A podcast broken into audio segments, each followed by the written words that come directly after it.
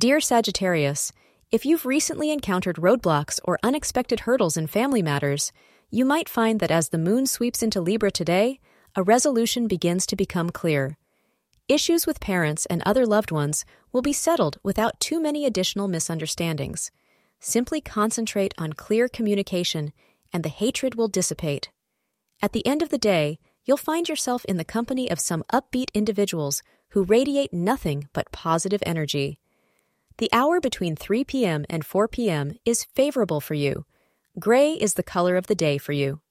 Unfortunately, today the world of romance may not bear as many fruits for you as you were hoping. This is a day to just enjoy the friendships and family that you have as your romantic partner, or the one you have your eye on, may let you down today. Never fear, this is not a mountain, merely a molehill. Thank you for being part of today's horoscope forecast. Your feedback is important for us to improve and provide better insights. If you found our show helpful, please consider rate it. Your support helps us to continue creating valuable content. Thank you for being here and see you tomorrow.